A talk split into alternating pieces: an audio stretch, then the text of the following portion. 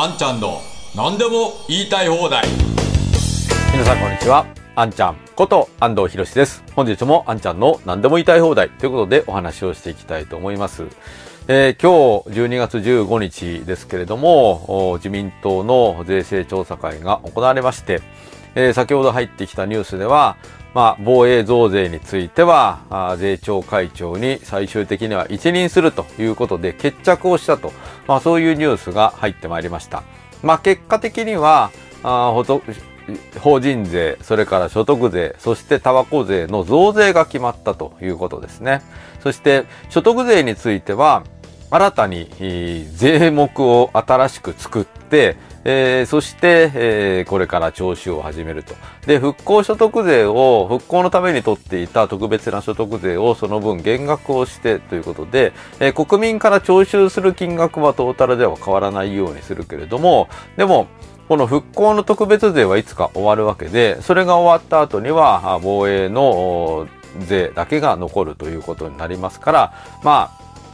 えー確実にですね、えー財源のための税を確保するということが決まったわけですね。それから法人税についても4%程度でしょうか、そのぐらい上乗せになるということで、まあ、これも防衛のための財源を確保するため、えー法人税が増額をされるということも決定をされました。まあ、これ時期については、再来年以降の適切な時期ということで、時期は曖昧な形になったようですけれども、まあ、いずれにしろ増税をするということは決まったわけですね。まあ、今回のこの防衛増税の話、防衛費の財源確保については、財務省干渉ということだと思います。まあ、この増税についても一応道筋をつけて、まあ、いつになるかわからないけど、まあ来年の12月に改めて議論をするんでしょうけれども、まあその時には多分もう増税の時期を明記してももういけるだろうと、まあおそらくそういうことを考えたんだろうと思います。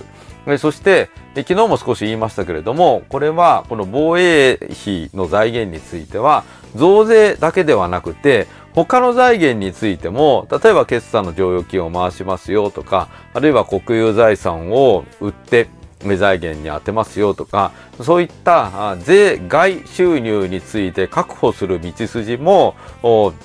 ちゃんと法律で規定をするというところ、まあそういうところまで財務省は示していて、で、これももうそれで通ってしまうわけですね。つまり、財源確保、防衛費の増額のための財源確保についての道筋は、国債以外で全部確保したんですよ、財務省は。いや、干渉ですね、財務省の。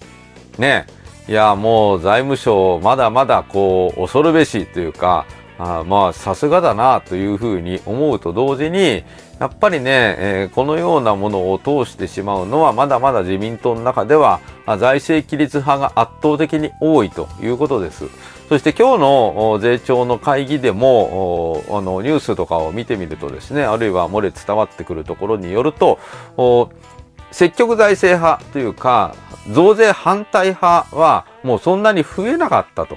増えなかったみたいなんですね。まあ、昨日のニュースのを見ていても、昨日の税調の会議の後に増税反対派が改めて会合を開いたみたいですけれども、その前の日にやった時には20人ぐらい集まったようですが、昨日開いた時には5人しかその会合には顔を出さなかったということです。まあ、つまり、相当これ、えどっかから圧力がかかったのか、もう諦めたのかっていうことで、それだけ勢いがしぼんでしまったと。で、一方で、え今日の税調の会議には、岸田総理に近い人とか、あるいは増税賛成派の人が多く出席をして、その中での会議の中で意見をどんどん言ってですね、増税賛成だと。まあそういう意見が、まあ少なくとも半分以上は占めるような、まあそういう環境を作ったと。まあそういうことなんですね。まあそれで最後は、税調会長にあとはもう一任するということで、えー決着がついたということです。まあこういう流れを見ていても自民党の中はとにかく上の指示には従うという、まあ力の強い人に従うということとそれから財政規律を守る財政健全化が大事だと、まあ、そう思っている人の方がまだまだ圧倒的に多いということなんですよ。ね。それで、結局財務省は今回、ものすごい勝利です。もう圧勝したと、干渉したと言って、えー、もう構わない。まあ、そのぐらいの財務省の勝利だと思いますね。この防衛の、防衛費の増額に関する財源ということについては、まあ、財務省の干渉であったと。まあ、そのように言うことができると思います。まあ、この状況を見て、えー、自民党の中の積極財政派はどういう動きをしていくべきかということですけれども、やはり今、この防衛増税っていうのは、まあ、降って湧いたような話ですから、まあ、これに対して反対するのは当たり前なんですけれども、目の前で来年から増税が予定されているものがあります。これはインボイスですよ。インボイスは、これは確実な増税です。小規模事業者に対する増税に過ぎない。それも2000億円余りの増税ですよ。これをやっぱりちゃんと注目をして問題視をしてこれを阻止するっていうことをやらないとやっぱり積極財政っていうのは言ってるだけなんだなというふうな印象を持たれても仕方がない。実際にこの増税というのは防衛増税だけじゃなくってこのインボイスによる増税というものもあります。で、これの方がおそらく経済に与えるダメージっていうのはものすごく大きい。で、こういうことをちゃんと理解をしてこれに対して反対するっていう行動を取らないと、なかなかこの大きな、あの、提言だけを出してですね、えー、それで積極財政派だということを言っていても、なかなかやっぱりそれは広がっていかないと思います。で、このインボイスについては、まあ共産党の人が一生懸命やっているというところもあって、え自民党はなかなかこれ表立って反対するっていうのは難しいのかもしれないけれども、これ党派関係ないですから、国民のための動きなので、えこのインボイスを潰すことができたできたら、消費税の廃止まで持っていくことができるかもしれない。消費税の本質ということに国民の目が向いてですね、あ、これは預かり金じゃなくって事業者に直接課せられてる税なんだなと。零細企業にとっては本当に過酷過酷な税なんだなと。まあ、そういう税の本質、本質というものに国民が気がつく。本当に大きないいチャンスなんですよね。で、このチャンスを逃してしまったら、消費税の減税あるいは廃止というのは、また遠のくということになってしまいます。まあ、今自民党の中で、えー、消費税の減税とか廃止とかっていう人は、本当にいなくなってしまいました。